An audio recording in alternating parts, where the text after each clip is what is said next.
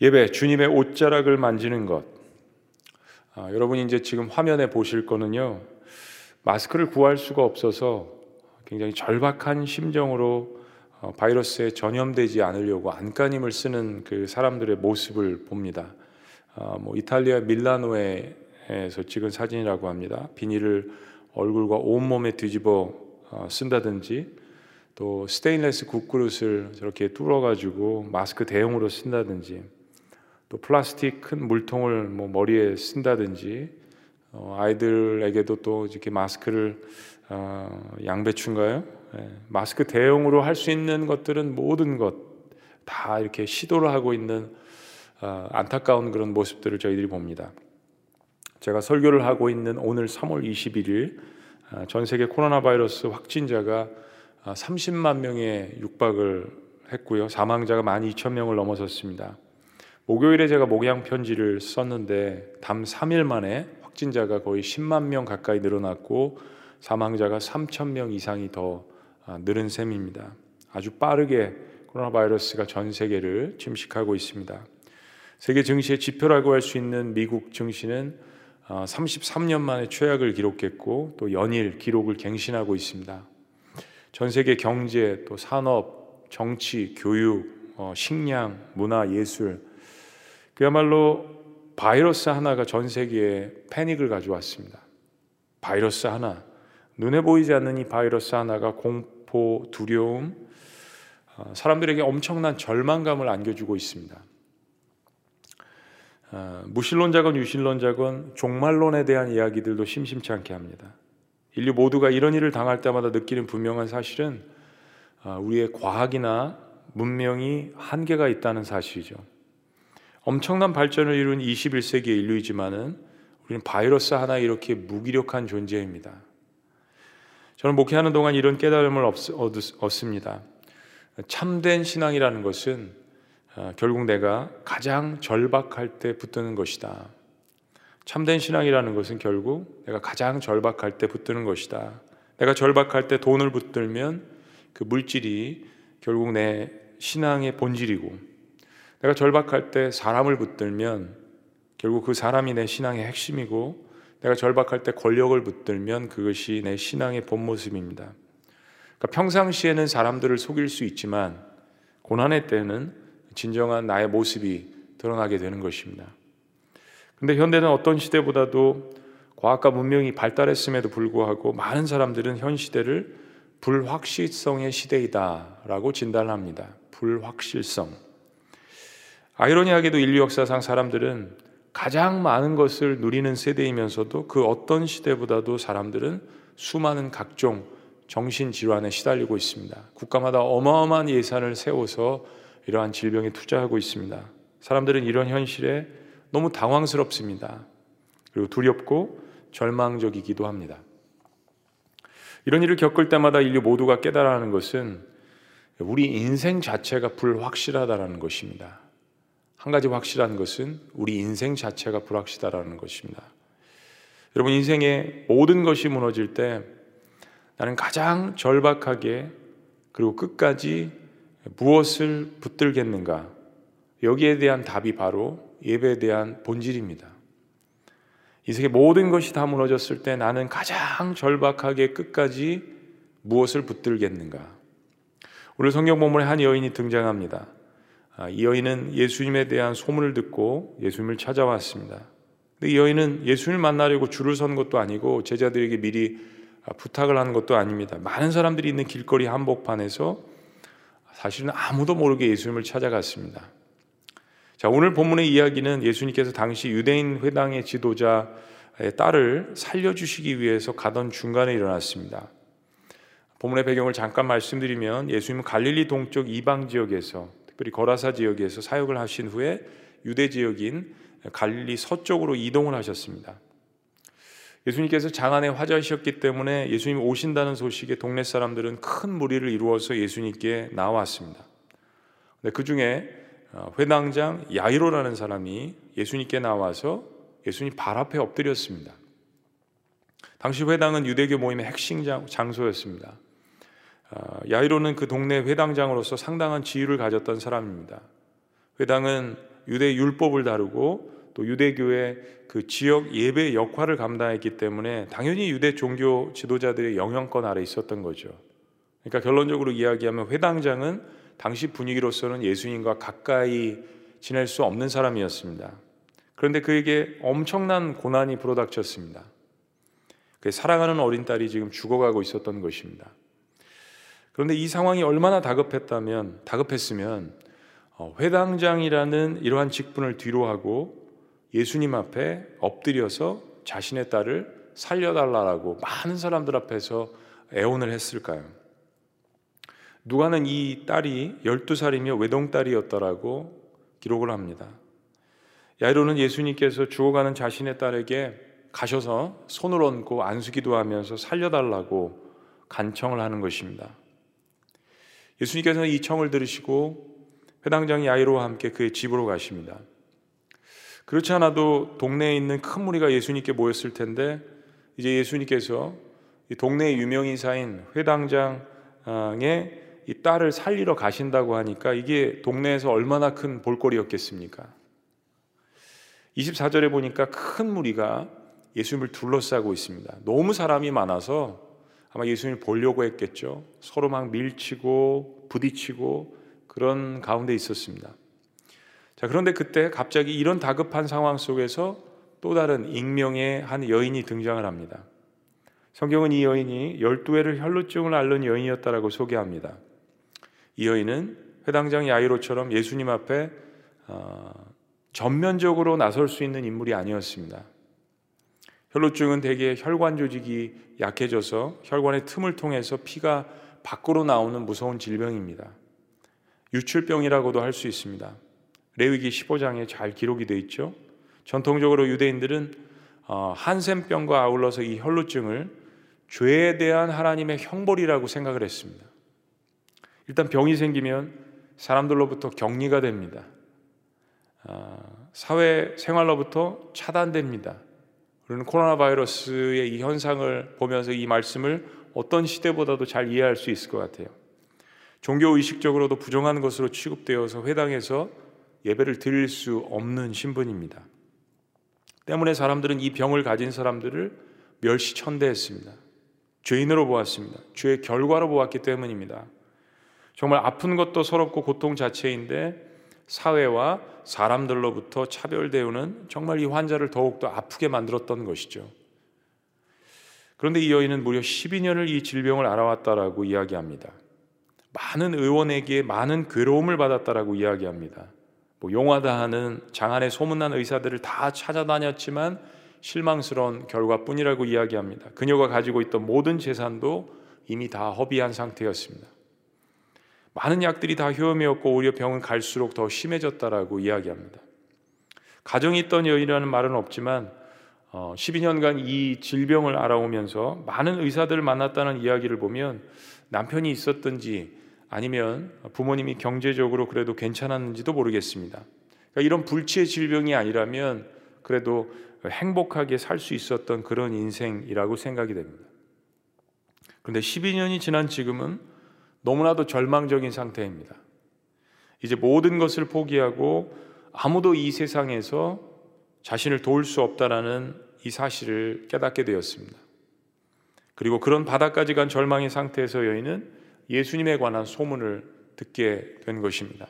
예수님께서 사람들을 사랑하시고 질병도 무료로 고쳐주시고 마음의 질병까지 거기다가 예수님께서는 때로 죄 사함까지 하신다는 소문을 들은 거죠. 영어편에 nothing to lose라는 표현이 있습니다. 아무것도 이제 더 이상 잃어버릴 것이 없는 여인이었습니다. 지금 여인은 정말 갈 때까지 가서 더 이상 바닥으로 내려갈 수 없는 인생의 막바지였던 것입니다. 여러분, 나의 마지막은 늘 하나님의 시작입니다. 인생이 바닥까지 내려가면서 사람은 자기 자신이 드러나는 경험을 합니다. 그때 사람은 자기 자신의 문제가 무엇인지 깨닫게 됩니다. 12년간의 고통을 통해서 여인은 자신의 문제가 무엇인지 그리고 그녀의 필요가 무엇인지도 정확히 알고 있었습니다. 여러분 인생이라는 것은 자신의 문제점이 무엇인지 알고 그리고 무엇이 진정한 자신의 필요인지 깨닫고 그리고 그 필요를 채워줄 수 있는 궁극적인 대상이 누구인지를 발견하는 것이 행복한 인생입니다. 우리 이빨이 아프다고 치아가 아프다고 가정을 해보죠. 이빨 아픈 사람에게는 내과 의사가 소용이 없습니다. 암이 걸려서 사경을 헤매는 사람에게 억만금은 아무 가치가 없습니다. 엄마 품과 저식을 이어서 우는 아이에게 고급 승용차가 무슨 소용이 있겠습니까? 눈에 심한 염증이 생겨서 시력을 잃어가고 있는 환자에게 눈에 보이는 궁궐과 같은 저택은 아무런 의미가 없는 것입니다. 마찬가지로 내가 영적으로 혹은 육신적으로 세상 의학이 고칠 수 없는 어떤 불치의 병에 걸렸을 때에는 세상의 어떤 부기 권세도 나의 필요를 만족시킬 수가 없는 것입니다. 그러나 만약에 하나님이 원하신다면 오직 우리를 만드신 하나님의 아들 예수 그리스도만이 우리의 병을 치료할 수 있음을 믿습니다. 사실 우리는 다 영적인 불치병에 걸렸던 사람들입니다. 어떤 것으로도 해결할 수 없는 영적인 불치병. 기적을 경험하는 사람들은 모두 바닥을 먼저 경험합니다. 여러분 상처라는 말을 꼭 나쁜 쪽으로 생각하지 않았으면 좋겠습니다. 치유와 아, 회복이라는 말은 상처가 있기 때문에 필요한 것입니다. 예수님께서는 건강한 사람에게는 의원이 필요 없다라고 말씀하셨습니다. 내가 죄인들을 위해서 이 땅에 오셨다라고 이야기하셨습니다. 사랑하는 여러분, 어, 세상적인 포기는 하늘의 소망을 얻게 되는 통로가 될 수 있음을 믿어야 합니다. 여인은 지난 12년간 모든 세상적인 방법들을 다 동원해 보았습니다. 그러나 그것이 효과가 없었다라는 것을 뼈저리게 경험한 것이죠. 그리고 그런 절망의 상황이 마지막 소망인 예수 그리스도께로 인도가 된 것입니다. 이 확신을 가지고 예수님에 대한 소문을 들음에서 가졌습니다. 내가 반드시 그분을 만나리라. 그래서 여인은 나름대로 계획을 한 거예요. 무리 가운데 섞여서 아무도 모르게 예수님의 뒤로 와서 그의 옷에 손을 대었습니다. 그리고 이렇게 믿었습니다. 아마 능력이 있으셨던 예수님조차도 어, 자기가 손을 대었다는 걸 어, 모를 거라는 그런 생각을 가졌는지 모르겠습니다. 27절, 28절 다 같이 한번 읽어보실까요? 자, 영상 예배 드리시는 모든 분들도 시작. 예수의 소문을 듣고 무리 가운데 끼어 뒤로 와서 그의 옷에 손을 대니 이는 내가 그의 옷에만 손을 대어도 구원을 받으리라 생각함일러라. 절망이 너무 깊어서 이제 간절함을 가지고 소망을 바라보는 것입니다. 우리가 구원받는 단계라고 할 수 있습니다. 예배로 어, 나아가는 단계라고 할 수 있습니다. 절망이 너무 깊어서 간절함을 가지고 소망을 바라봅니다. 마가는 여인의 병의 치료를 구원이라고 표현합니다. 예수님을 만나는 자체가 육신의 질병보다 더 중요한 영혼의 치료가 있기 때문에 구원이라고 표현합니다. 여인은 내가 예수님의 옷에만 손을 대어도 구원을 얻으리라는 대단한 믿음을 소망으로 갖기 시작했습니다. 절망 때문에 이러한 소망을 갖게 됐다라는 것이 신앙의 역설입니다. 그리고 여인은 자신의 작은 믿음을 행동으로 옮겼습니다. 그리고 여인은 예수님의 옷에 손을 댄 후에 즉시 자신의 몸에서 병이 치료되기 시작함을 깨닫기 시작했습니다. 29절. 우리 다 같이 우리 아가들도 청소년들도 다 같이 읽어볼까? 29절 시작. 이에 그의 혈로 근원이 곧 마름에 병이 나은 줄을 몸에 깨달으니라. 여인은 예수님의 옷을 만질과 동시에 자신의 몸에 즉각적이고 엄청난 변화가 일어난 것을 감지했습니다. 지난 12년 동안 그 고통의 세월 동안 단 한 번도 느껴보지 못한 몸의 치료함이었습니다. 자신이 옷만 만져도 예수님의 옷만 만져도 나을 것이라는 믿음을 가지고 나왔지만 이런 역사가 실제로 일어나면 얼마나 어, 마음 가운데 놀라고 얼마나 또 큰 표현할 수 없는 기쁨이 있겠습니까? 자, 그런데 그때 예수님께서 이런 말씀을 하십니다. 30절. 다 같이요. 예수님처럼 시작. 예수께서 그 능력이 자기에게서 나간 줄을 곧 스스로 아시고 무리 가운데서 돌이켜 말씀하시되 누가 내 옷에 손을 대었느냐 하시니 누가 내 옷에 손을 대었느냐 사실 예수님의 이 질문은 이상한 거예요. 왜냐하면 실은 너무 많은 사람들이 예수님을 둘러싸고 있습니다. 예수님의 말씀에 제자들이 어, 황당해 합니다. 당황하면 황당한 거예요. 31절 다 같이 시작 제자들이 여짜오되 무리가 에오싸 미는 것을 보시며 누가 내게 손을 대었느냐 물으시나이까 예? 사람들이 이렇게 많아서 서로 밀다가 예수님과 수없이 접촉하는 것을 주님이 아시면서 주님이 상황을 보세요. 주님이 아시면서 왜 주님이 그런 질문을 하십니까?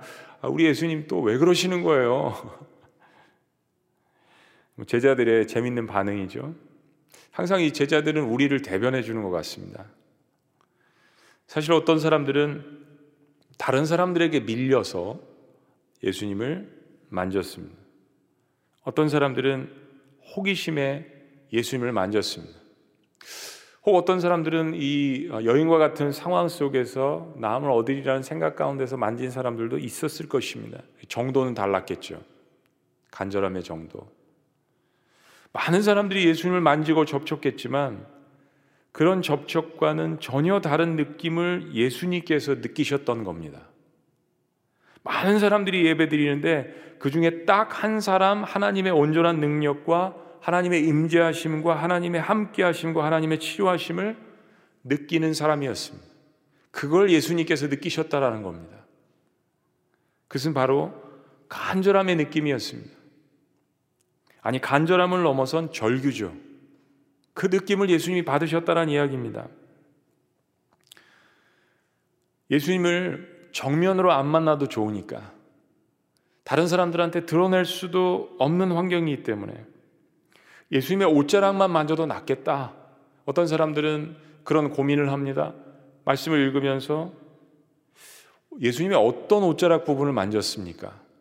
뭐 그런 걸로 글도 쓰고 논문도 쓰는 걸 봤어요. 뭐 그게 뭐 그렇게 중요합니까? 어느 예수님의 옷자락을 만졌느냐가 뭐가 그렇게 중요해요?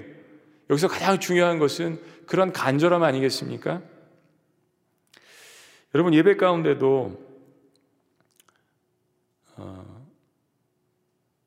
예수님도 이것을 하나님도 이것을 느끼는 것이 있으십니다. 꼭 나아보자라는 그 믿음의 그런 어떤 느낌, 간절함 이런 걸 하나님이 느끼신다라는 거죠. 예수님이 지금 느끼신 것을 표현합니다. 뭐 표현하실 필요가 없으신 분이고 그녀가 다가오는 것도 다 아신 예수님이시지만 우리를 위해서 알려주시는 거죠. 많은 사람들이 예수님을 둘러싸고 신체적인 접촉이 있었지만 많은 사람들이 예배를 드리는 듯 하지만 그러나 유독 혈류증을 앓는 이 여인에게만 능력이 나간 까닭이 무엇입니까? 왜 예배 가운데 누구는 하나님을 만나고 누구는 못 만납니까? 가까이 있는데도 다 둘러싸고 있지 않습니까? 그것은요, 치료받고자 하는 여인의 절규와 같은 간절한 믿음과 그리고 그 필요를 채우시려는 예수님의 만남이 있었기 때문에 가능한 것입니다. 하나님 편에서 보면 하나님은 준비되어 있으시죠. 언제나 God is ready to bless us. 하나님은요, 언제나 우리를 축복하시기에 준비되어 있으신 분입니다. 문제는 우리의 믿음과 우리의 자세죠. 여러분도 각자 다른 목적을 가지고 예수님을 나름대로 만날 것입니다. 그런데 그 만나고자 하는 목적에 진지한 간구가 있는가? 간절한 목마름이 있는가? 사실 생각해 보면 무슨 죄를 지었는가 보다 더 중요한 사실이 있습니다. 내가 바로 죄인인 것을 알고 있느냐 하는 것이죠. 내가 정말 심각한 상태에서 나의 영혼이 병들어 가고 있느냐를 알고 있느냐 하는 것입니다. 절망적인 상태. 환자에게 있어서 가장 중요한 것은 내가 환자라는 사실을 받아들이는 것입니다. 예수님께서 이 당돌한 여인을 보시고자 돌아보셨습니다. 그때서야 비로소 여자가 자기에게 치료된 사실을 깨닫고 예수님 발 앞에 엎드려서 모든 자초지종을 예수님께 이야기합니다. 자, 32절과 33절 다 같이 읽습니다. 예수께서 시작. 예수께서 일 행한 여자를 보려고 둘러보시니 여자가 자기에게 이루어진 일을 알고 두려워하며 떨며 와서 그 앞에 엎드려 모든 사실을 여쭈니. 여인이 예수님 앞에 엎드린 이유는 두 가지인 것 같아요. 하나는 그녀의 병이 치유됐기 때문이고 또 하나는 아무도 알지 못하게 은밀하게 손을 대었는데 예수님께서 이를 아셨기 때문입니다. 여인은 사람들 앞에서 나설 수 없는 질병이었습니다. 알리면 안 되는 것이었습니다. 다른 사람들과 접촉하면 안 되는 상황이었습니다. 여인이 두려워하고 질병이 낫기는 했지만 그 전에 사람들 앞에 대중 앞에 이러한 질병을 가지고 나왔다라는 것이 밝혀지면 마음 가운데 엄청난 그 두려움들이 있지 않겠습니까? 예수님께서 그런데 이 상황 가운데서 완전한 치유를 선포하십니다. 자, 34절. 예수께서 시작. 예수께서 이르시되 따라 내 믿음이 너를 구원하였으니 평안히 가라. 내 병에서 놓여 건강할 지어다. 사실 이 상황은 꾸준함이 있을 수 있는 상황이었습니다. 유대 율법입니다. 사람들의 문화입니다. 유출병은요,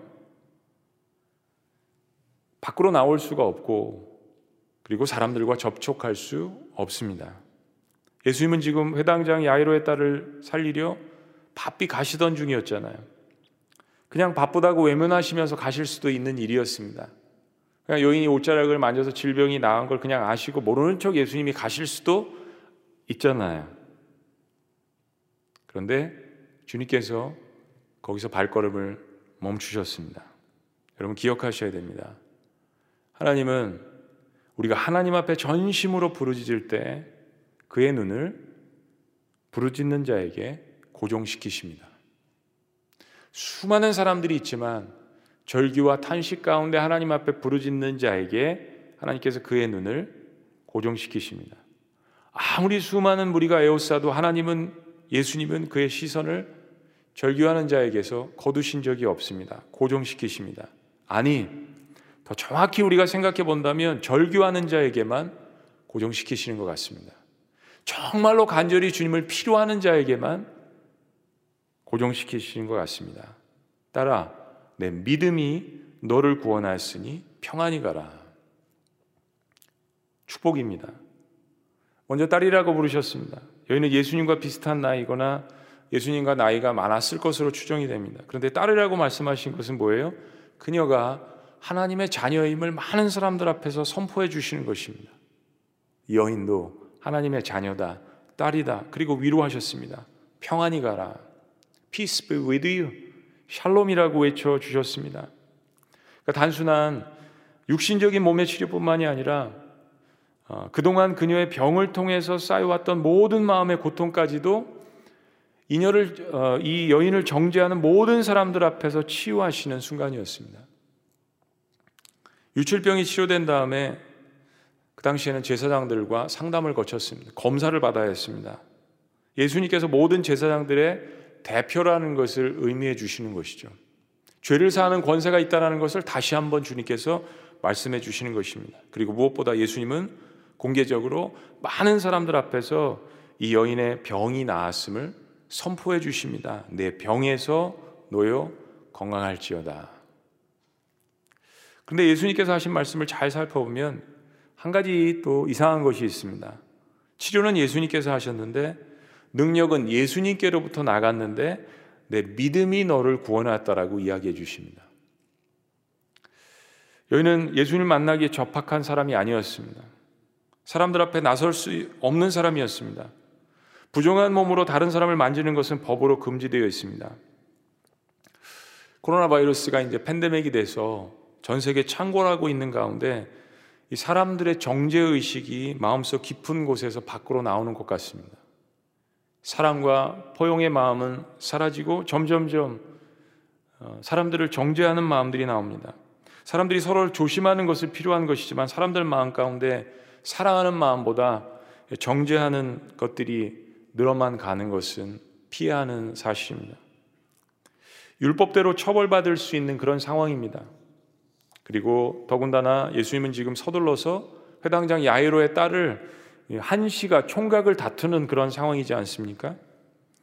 여인은 자기 스스로가 예수님의 행보에 방해가 될 거라는 생각을 할 수도 있었을 것입니다. 그런데 마침내 여인은 모든 핑계와 모든 의심을 넘어서서 예수님의 옷자락을 스치기만 하여도 자신의 몸이 나을 것이라는 확실한 믿음을 마음 가운데 가졌습니다. 너무 간절했기 때문이죠. 너무 절망스러웠기 때문입니다. 그리고 믿음은 반드시 그 믿음의 대상이 필요한데 오늘 여인은 그녀의 질병을 고칠 수 있는 확실한 믿음의 대상을 만났습니다. 예수님은 이 여인의 그런 믿음을 칭찬하신 거예요. 그리고 격려하신 겁니다. 따라 내 믿음이 너를 구원하였으니. 저는 이것이 구원의 비밀이라고 생각합니다. 하나님의 치료의 손길과 그리고 그것을 신뢰하는 여러분의 믿음의 의지가 우리의 믿음의 의지가 서로 만나는 것입니다. 그리고 그 은혜와 믿음은 어떤 역경도 이겨낼 수 있는 능력을 창출하게 됩니다. 예배는 바로 그런 모습이어야 합니다. 오늘 말씀을 우리의 삶에 한번 정리해서 적용해 보면 이렇습니다. 오늘의 예배의 정의는 주님의 옷자락을 만지는 것입니다. 주님의 옷자락을 만지는 것. 어떤 과정을 거쳐서요? 첫째는 절망적인 상황부터 시작하는 것입니다. 절망적인 상황부터. 인간은 누구나 삶 속에서 그 어디에서 또 해결할 수 없는 상황들을 누구나 한 가지 이상씩은 만나게 됩니다. 참된 예배는 가장 절망스러운 순간부터 시작될 수 있습니다.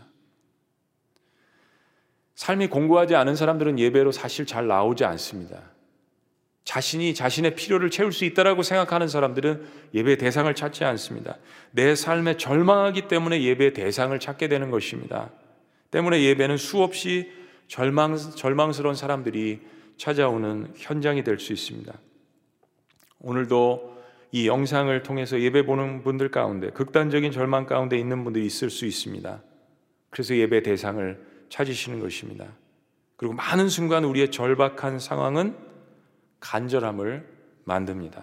두 번째, 절망적인 상황은 간절함을 만들어낼 수 있다라는 것을 깨달아야 합니다. 고난을 사용하고 이용할 줄 아는 지혜가 있어야 합니다. 간절함은 사모함입니다. 얼마나 간절히 사모하는 마음으로 예배를 드리는가가 예배의 성공으로 귀결됩니다. 얼마나 간절한 마음으로 성전에 들어가는가. 여러분, 하나님을 사랑하지만 오히려 예루살렘 성전에 들어가기에 부적합하다고 판정을 받은 사람들은 성전에 들어가기를 더 간절히 사모했습니다. 우린 신약에서 구약에서 이런 사람들의 모습을 봅니다. 우리가 예배를 드리면서 이 사모함이 없다면 매너리즘에 빠져 있는 것입니다. 쉽게 들어갈 수 있고 쉽게 하나님께서 지성소의 문을 열어두셨다라고 착각하고 매일 습관처럼 예배를 드린다면 거기에 대한 간절함이 없습니다. 때로 고난이 없을 때 사람들은 하나님을 사모하는 간절함이 사라지는 것을 봅니다. 여러분 지금처럼 예배당 안에 들어와서 함께 예배 드리지 못하는 이 절박한 상황이 우리를 얼마나 간절하게 만듭니까? 수많은 성도님들로부터 고백을 듣습니다. 정말 예배당에 가고 싶다고. 정말 목사님들의 얼굴을 보고 싶다고. 정말 내가 앉았던 그 자리에 앉아서 기도를 하고 싶다고. 여러분, 기독교 역사에서 핍박은 어느 때보다도 예배를 살아있게 했습니다. 고난과 핍박은 어느 때보다도 성도들의 신앙을 더 거룩하게 만들었습니다. 세 번째 단계는요, 사모함의 대상을 분명하게 분별하는 것입니다. 열두 배의 혈루증을 아는 여인의 간절함의 대상은 예수님이셨습니다. 많은 의원들에게 자신의 병을 고쳐줄 삶의 예배 대상을 인생 가운데 고난의 대상을 수없이 찾아다녔습니다. 내 질병을 찾아줄 사람들을 찾아다니고 내 인생의 문제를 해결해 줄 수 있는 사람들을 인생 가운데 수없이 찾아다녔는데 결국은 다 실패였습니다. 그리고 예배 온전한 대상을 찾고 나오기 시작했습니다. 전 세계 모든 민족, 부족들을 보면 역사 속에 종교를 갖고 있지 않은 예가, 때가 없었습니다. 그러나 천지를 창조하시고 인간을 만드신 분은 성경에 하나님 한 분뿐이십니다. 무신론자도 믿는 부분이 있죠. 바로 자기 자신입니다. 사모함의 대상이 분명하지 않으면 한 가지 확실하게 말씀드릴 수 있는 것은 절망적인 상황도 소용없습니다. 고난을 통한 간절함도 소용이 없습니다. 코로나 바이러스의 사태를 거치면서 모든 사람들이 절망 가운데서 성숙해지고 모든 사람들이 인생의 주인이신 하나님을 발견하는 것은 아닙니다. 마지막 네 번째는 예수님과의 만남을 통한 치료와 회복을 경험하라는 것입니다. 고난이 값어치 있게 만들어야죠. 오래전에 어느 청년 부흥회에서 한 20년 전쯤인가요? 제가 전도사 시절에 정말 열심히 한 시간 이상 막 설교를 했습니다. 명설교라고 생각을 했습니다. 그때는 뭐 잘 모르던 시절이니까 자기가 최고인 줄 알고 막 입에 거품을 물고 설교를 했습니다. 이 정도 설교했으면 모든 사람들이 은혜를 받고 예수님을 영접하겠다라는 생각을 했습니다. 그런데 분위기가 싸했어요. 그리고 절망을 했는데 마지막에 어떤 한 청년이 나와서 저에게 간증을 합니다. 전사님, 저는 사실은 무신론자였습니다. 오늘 수련회 끌려왔는데 오늘 사실은 목사님이 하신 열정적인 설교를 듣고 제가 예수님을 만난 게 아니라 목사님 마지막에 전사님이 마지막에 그 당시엔 전도사였어요. 전도사님이 마지막에 기도할 때 그 성경 구절 한 구절이 저의 마음을 울렸습니다. 저의 마음을 무너뜨렸습니다. 제가 이야기했습니다. 뭐예요, 형제님? 마태복음 말씀. 수고하고 무거운 짐진 자들아 다 내게로 오라. 내가 너희를 쉬게 하리라. 인간의 말이 아니라 저의 설교가 아니라 하나님의 말씀 한 구절에 그 청년이 무너졌다라는 이야기에 저는 인생의 많은 것들을 깨달았습니다. 우리 인생을 향하신 예수님의 선언입니다. 여러분이 짊어지고 있는 인생의 모든 상처와 아픔과 짐들을 다 예수님께 내려놓으시기를 주님의 이름으로 축원합니다. 어떤 종교의 교주가 아니라 사람이 아니라 어떤 화려한 설교자가 아니라 나의 모든 죄를 짊어지고 십자가에 돌아가셨다가 부활하신 그 하나님의 아들만이 여러분들의 인생의 모든 죄와 상처와 아픔을 치유하실 것을 믿으시기를 주의 이름으로 축복합니다. 오늘 본문에 많은 사람들이 예수님을 만나러 왔습니다. 그러나 그들 대부분은 구경꾼에 불과했습니다. 예수님과의 진정한 만남은 오직 그분과의 진정한 접촉을 통해서만 이루어집니다. 4세기에 나지안 주스의 그레고리는 이렇게 말했습니다. 그분과 접촉하지 않은 사람은 치유되지 않는다. 아무리 가까이 있어도 그분과 접촉하지 않는 사람은 치유되지 않습니다. 그분의 신성에 연합한 사람이어야 구원을 받습니다. 오늘 여인이나 회당장 야이로는 그런 간절한 마음으로 주님 앞에 나왔습니다. 예배는 주님의 옷자락이라도 만져보겠다라는 간절한 마음으로 나가는 것입니다. 어떻게 이런 내가, 이런 죄인된 내가, 이런 불확실성 시대를 살아가는 부적합한 내가 마당을 지나서 성소를 지나서 지성소로 들어갈 수 있는 특권을 내가 얻었는가라는 것에 대한 깊은 감사함과 여전히 내 삶 가운데 있는 수많은 나를 둘러싸고 있는 절박한 상황 가운데에서 주님을 만나겠다라는 이 간절함이 예배 가운데 있다면 하나님은 그가 어느 누구라도 오늘 여인을 만나 주신 것처럼 우리를 만나실 것을 그리고 우리를 치료하실 것을 주의 이름으로 축복합니다. 이번 코로나 바이러스 사태를 겪으면서 우리의 삶에 그런 간절함이 회복되었으면 좋겠습니다. 진정한 예배에 대한 간절함, 하나님에 대한 사모함이 회복되었으면 좋겠습니다. 저는 그런 일이 우리 교회 안에 그리고 한국 교회 안에 시작되었음을 분명하게 믿습니다. 절망이 소망으로 가져가고 간절함으로 가져가고 우리의 예배 대상을 확실하게 하며 그럴 때 다시 한번 우리를 치료하시고 교회를 새롭게 하시고 우리 민족을 새롭게 하시는 놀라운 역사가 우리 안에 충만하기를 주의 이름으로 축복합니다. 기도하시겠습니다.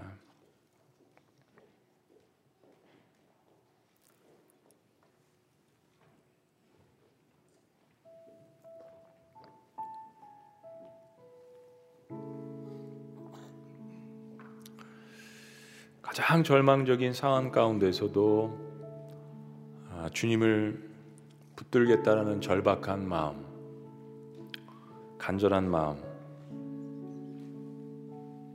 그런 마음이라면 수많은 군중의 소리 가운데서도 우리 주님은 그 절규의 음성을 들으십니다.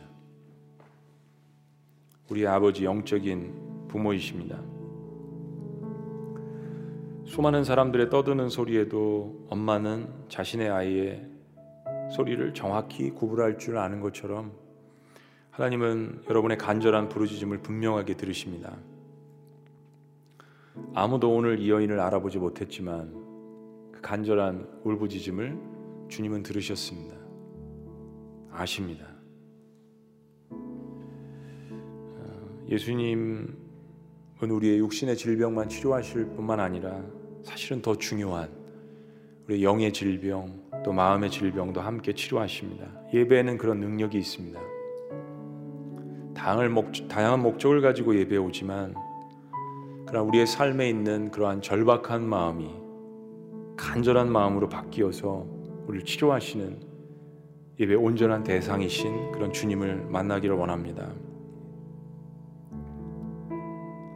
우리 시간 자리에서 다 일어나셔서 예수 나의 치료자 어, 기도하는 마음으로 전심으로 또 절박한 마음으로 후렴구의 가사에 보면 이런 가사가 있습니다. 나 노래하리라 천한 나를 돌아보신 구세주를 찬양해 하늘 닿는 곳까지 내 손 들리라.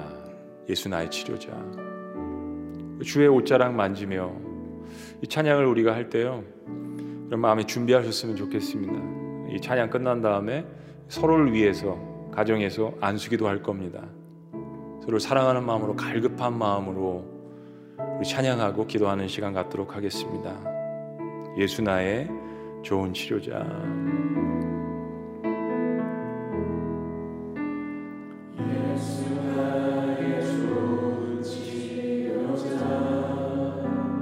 그의 눈이 머무는 곳은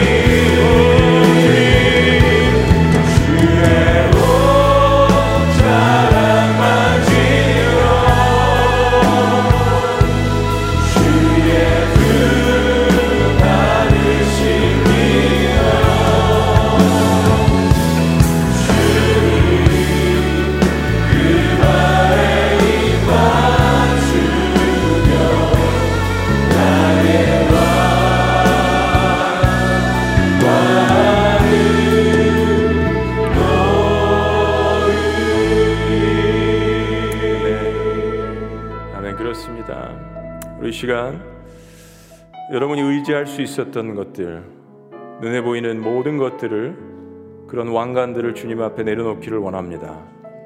그리고 어, 주님 앞에 달려갔던 회당장 야이로처럼 또 사람들 앞에 주님 앞에 나설 수 없었던 간절한 마음을 가지고 주님 앞에 나아갔던 유출병을 가졌던 한 여인처럼 그렇게 주님 앞에 간절하게 나아가기를 원합니다. 혹시 혼자 예배를 드리시는 분들이 있습니까?